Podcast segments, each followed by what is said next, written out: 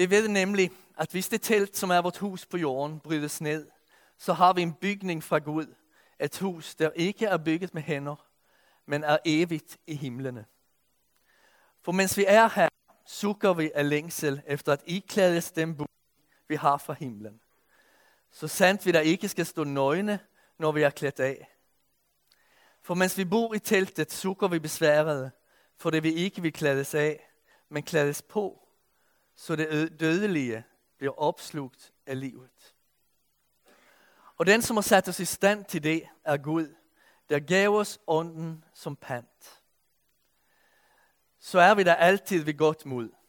Og vi er det, selvom vi ved, at vi ikke kan være hjemme hos Herren, så længe vi er hjemme i lemet. For vi lever i tro, ikke i det, som kan ses. Men vi er ved godt mod og vil hellere bryde op fra lemet og have, og have hjemme hos Herren. Derfor sætter vi en ære i at være ham til behag. Hvad enten vi er hjemme hos ham eller ej. For vi skal alle fremstilles for Kristi domstol. For at enhver kan få igen for det, han har gjort her i livet. Hvad enten det er godt eller ondt. Lad os bede. Herre, vi vil denne søndag lytte til, hvad du fortæller os om himlen.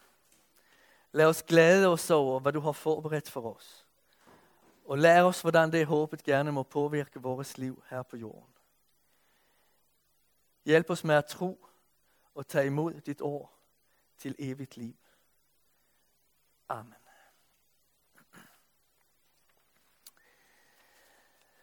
Kristendommens store PR-stund. Sådan beskrev en journalist troen på evigt liv. Han kunne ikke forestille sig et bedre produkt at sælge. Hvor mange ønsker ikke at leve lykkelige for altid. Er troen på himlen et PR-stund?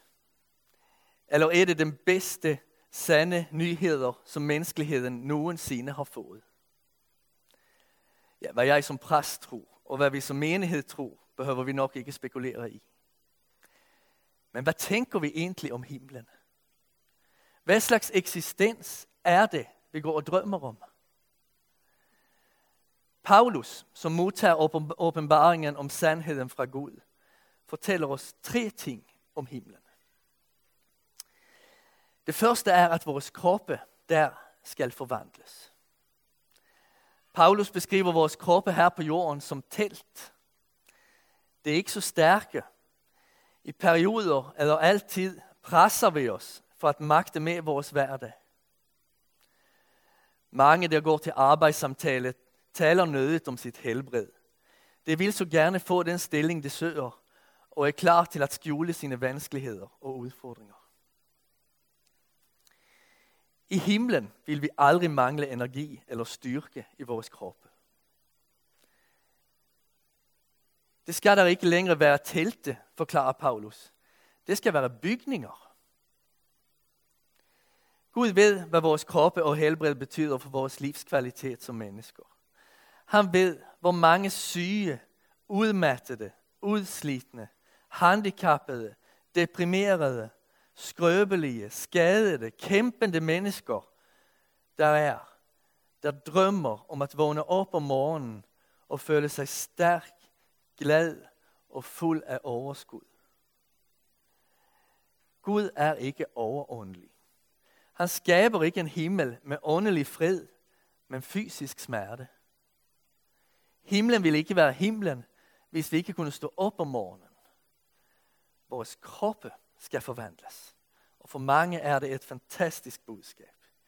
Endelig skal det smide sin rullestol og, og kunne, kunne stå op og rejse sig. Det andet, vi får at vide om himlen, er, at vi der skal se Gud. Det var i lang tid den dominerende beskrivelse af himlen i teologien. Vision, vision beatifica, den saliggørende skuen af Gud. I himlen vil vi elske Gud med alt vi er. Og elske at se ham i al hans herlighed og hellighed. Johannes fortæller også, at vi der skal forvandles. Vi ved, at når han åbenbares, skal vi blive lige som han, for vi skal se han, som han er.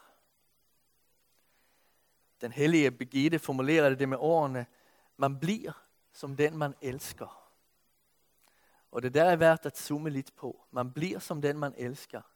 Hvis man elsker magt, hvis man elsker penge, hvis man elsker berømmelse, eller hvis man elsker Gud, ja, det viser sig. Men bliver det ikke kedeligt at se Gud? Hvem gider egentlig skue ham i en evighed? Bliver det ikke død trist? Kan vi ikke lige så godt slutte gudstjenesten med at synge som Talking Heads? Heaven is a place where nothing ever happens. Himlen er et sted, hvor der ikke sker noget som helst. Ej, det bliver overhovedet ikke kedeligt at skue Gud. Dels betyder det ikke, at vi skal stå og kigge en hel evighed og ikke gøre noget som helst. Himlen er ikke passivitet. Vi skal nyde, arbejde, samtale, lege, lovsynge og hygge selvfølgelig. Det mest åndelige menneske i verdenshistorien. Hvem er det? Jo, det er Jesus som opstanden. Hvad laver han? Han forkynder fred. Han hjælper sine disciple med deres skyld og tvivl. Samt laver morgenmad. Jeg ved ikke, hvor han, hvorfra han fik fat i brød og fisk den der morgen. Måske havde han selv fisket. Måske havde han bagt brødet. I hvert fald ser han til, at disciplene får travlt med at sortere fisk, efter at have hjulpet dem til en megafangst. Det vil ikke undre mig, hvis vi bager brød og laver morgenmad i himlen, tager en løbetur eller en fisketur, konstruera en færge, der også kan klare efterårsstormen. Den Gud, vi skal skue i himlen, er ondt. Det betyder, at vi vil kunne se ham i alt, der eksisterer. Også i det materielle. Alt vil minde os om ham. Dels er den Gud, vi skal se, fuld af liv. Og det er også det tredje, den tredje karakteristik af himlen, vi får her fra Paulus. Fornyede kroppe, at se Gud og liv i overflod. Gud er liv. Derfor vil vi i evighed kunne skue ham og opdage mere af ham, uden at nogensinde få nok. Vilfrid Stinesen fantaserer over den saliggørende skuen og skriver, lige som blinde, hvis øjne pludselig åbnes, og det beundrer naturens skønhed. Lige som døve, der pludselig hører og går i ekstase, når man spiller Mozart for dem. Sådan er vi altid i himlen. Der er alting hele tiden nyt, friskt, overraskende. For vi kan i en evighed opdage nye ting i den Gud, vi tilbeder.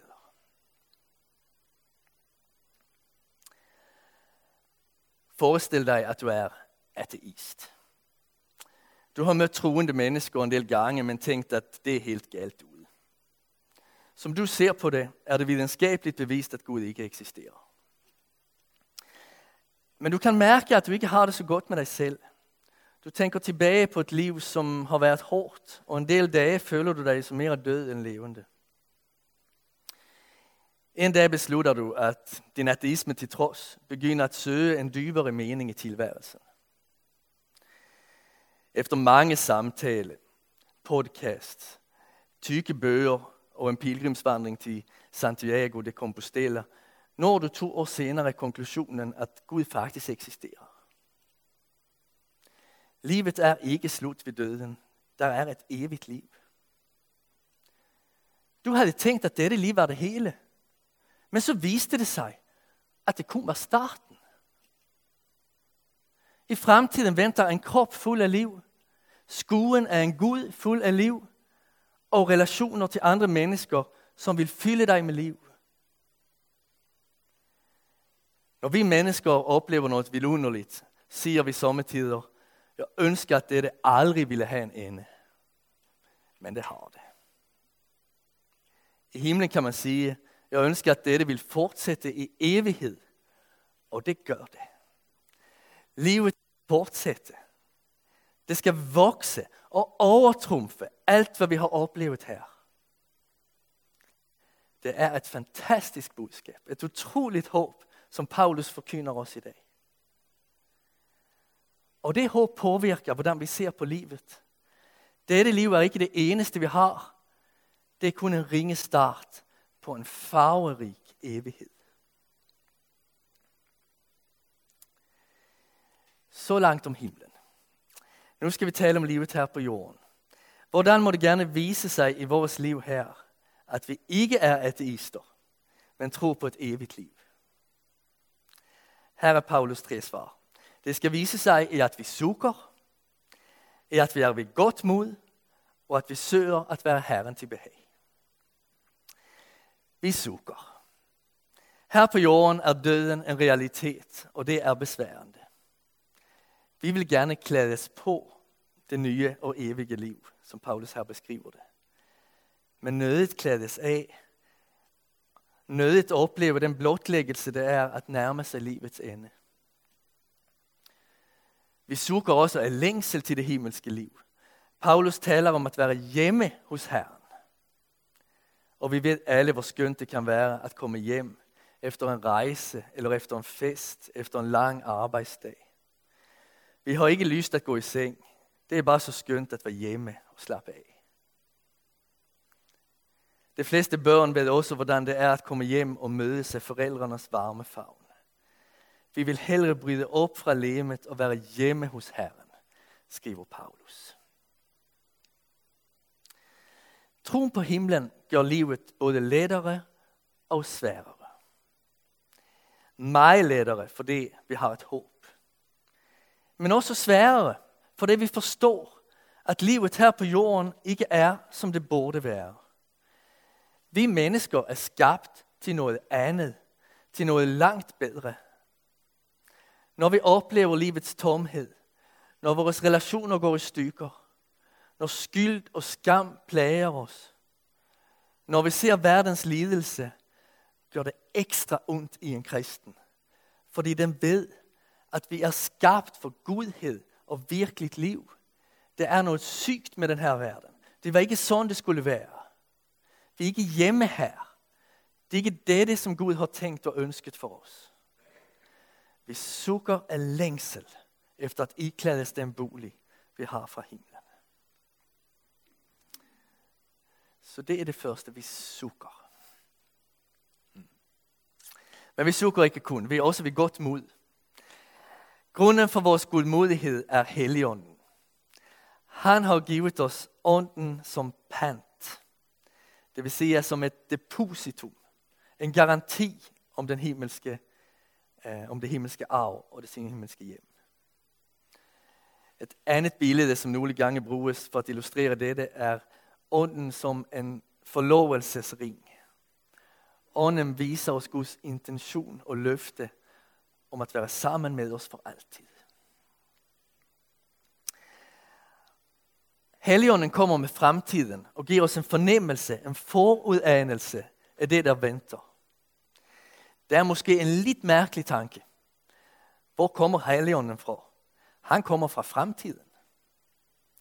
Han er allerede i den himmelske verden, som er vores fremtidige bolig.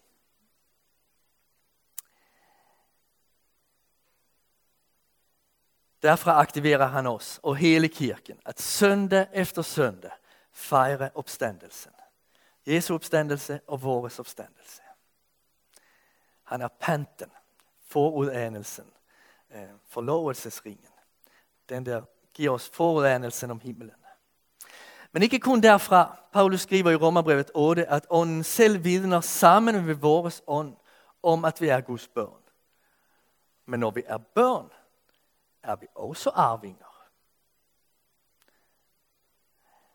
Her i 2. Korintherbrev skriver han, at vi lever i tro. Det er at leve på Guds løfter. Ånden vidner i os ved at mine os om troens løfter og ved at lede os ind i barnets fortrolighed med Gud. Paulus ved, at han ikke er i gang med et PR-stund. Faktisk er han overhovedet ikke i tvivl om, at han satser det på den rette hest, når han overlader sig til Kristus. Det han forkynder er en evighed sammen med den opstandende, og allerede vidner ånden i hans ånd om, at han er Guds barn, at han er Guds arving. Så Helligånden kommer med tro eh, på himlen. Så derfor vil vi godt mod. Vi sukker og vi vil godt mod. Og for det tredje, vi søger at være Herren til behag. Paulus skriver, for vi skal alle fremstilles for Kristi domstol, for at enhver kan få igen det, han har gjort her i livet, hvad enten det er godt eller ondt. En dag kommer Kristus tilbage at holde dom i to trin. Det første spørgsmål er, hvem vi troede på. Troede vi på Kristus, er vejen til himlen åben. Al vores synd, al vores synd er tilgiven. Hvis vi afviste Kristus, vil han afvise os til fortabelse. Næste trin er en evaluering af vores liv. Hvordan brugte vi det evner og de muligheder, vi fik? Levede vi for, for at ære Gud og for at glæde og støtte vores medmenneske? Eller levede vi i egoisme, selv, selviskhed og konkurrence med andre? Paulus kender vores tilbøjelighed til synd og advarer os imod at give efter for, dem, for den. I skal redegøre for jeres liv og få igen for det onde, I gør her. Den opfordring har haft enorm betydning i vestens historie. Blandt andet når slaveriet afskaffedes i starten af 1800-tallet, var begrundelsen både med medmenneskelighed og bevidstheden om, at Gud havde tildelt mennesken et personligt ansvar og ville holde dom over deres moralske valg. Paulus kender vores forblindelse, hvor let vi sårer hinanden, og han advarer os om at passe på os selv og passe på andre, at yde modstand mod ondskab. Men Paulus kender også den anden side i en kristen, og det er den, han har i fokus her. Nemlig den længsel, der Helligånden skaber efter at gøre det, som er godt. Han opfordrer os til at leve til Guds behag. Så en kristen har begge de sider i sig. En tilbøjelighed til synd og en længsel, den nye menneske. En længsel efter at gøre det, som er godt. Til at ære Gud og glæde sin, sit medmenneske. Det man gerne vil være sammen med, søger man at behage. Hvis man ønsker at være sammen med nogen, forsøger man ikke at gøre ham eller hende alt for meget fortræd. Vi skal være sammen med Gud i evighed. I himlen skal vi elske ham helt naturligt og behage ham i alt, hvad vi gør. Det er derfor en prioritet for en kristen at følge hans gode opfordringer og råd allerede her på jorden. Nogle gange føler vi os lidt dumme, når vi gør det. Og lidt anderledes. I de seneste uger har der været flere interviews med gift ved første blik Michael. Der var jomfru, da han som 27-årig gik i seng med sin kone. Det opfattes som eksotisk i vores kultur. I 1950'erne grinede skoleeleverne, når læreren talte om sex. I dag griner man, når nogen taler om at vente med sex, eller om at leve uden partners. Der er sket, sket en del. Altså. Michael blev mødt med respekt i det interviews, som blev lavet med ham. Og han forklarede sit valg på en fornuftig måde. Men man kunne mærke, at han havde kæmpet med følelsen af at være anderledes. At ikke rigtigt følge samfundsnormen. Altså, det kunne man godt mærke. Mange af os kristne kan genkende den følelse. Det vi tænker om moral og livsstil er ikke altid i tråd med vores samtid. Og derfor behøver vi Paulus frimodige op, uh, tilgang til valget at følge Guds bud. Jeg synes, det er så friskt, når han skriver. Derfor sætter vi en ære i at være ham til behag. Vi sætter en ære i at være ham til behag. Det er ikke en skam at træffe det valg, som Gud har kaldt os til. Det er en ære. Det er noget at være stolt over. Allerede nu er vi begyndt at elske den Herre, som vi skal være sammen med i evighed. Vi ønsker at behage ham, at glæde ham, at lytte til hans kærlige tanker for os.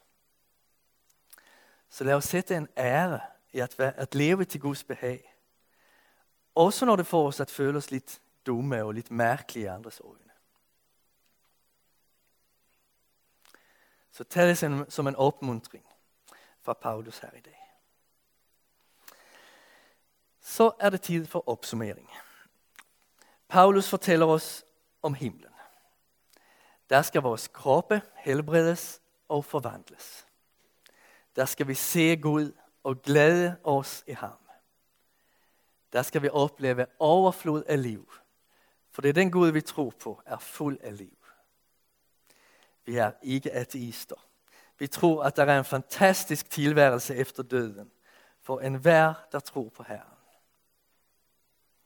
Så det var vores første del i prædiken. Den anden del handlede om, hvordan vi her på jorden sukker, for det vi ikke vil afklædes i døden, og for det vi længes efter vores rette himmelske hjem. Vi er skabt for at leve sammen med Gud. Men vi er også ved godt mod. Helligånden er en pant og garant for at Gud opfylder løftet om himlen. Han får os til at fejre opstændelsen og overbeviser os om at vi er Guds børn og arvinger. I evighed skal vi være sammen med Gud og elske ham. Men det starter allerede her. Vi kæmper imod synden og ondskaben, og vi sætter en ære i at være vores Herre til behag. Amen. Lad os blive stille. Herre, du ved, hvor mange gange vi sukker her på jorden. Hvor hårdt vi indimellem synes, at livet er. Men vi takker dig for, at vi allerede må være, alligevel må være ved godt mod. For det, det har givet os et så fantastisk håb. Tak fordi det, du er fuld af liv. Vi beder, at du må fylde os med det liv allerede her på jorden. Og at du vil gøre det også her i vores gudstjeneste i dag. Tak fordi du møder os i dit år, i sangen, og at du også kommer med dit liv i vinet og brødet.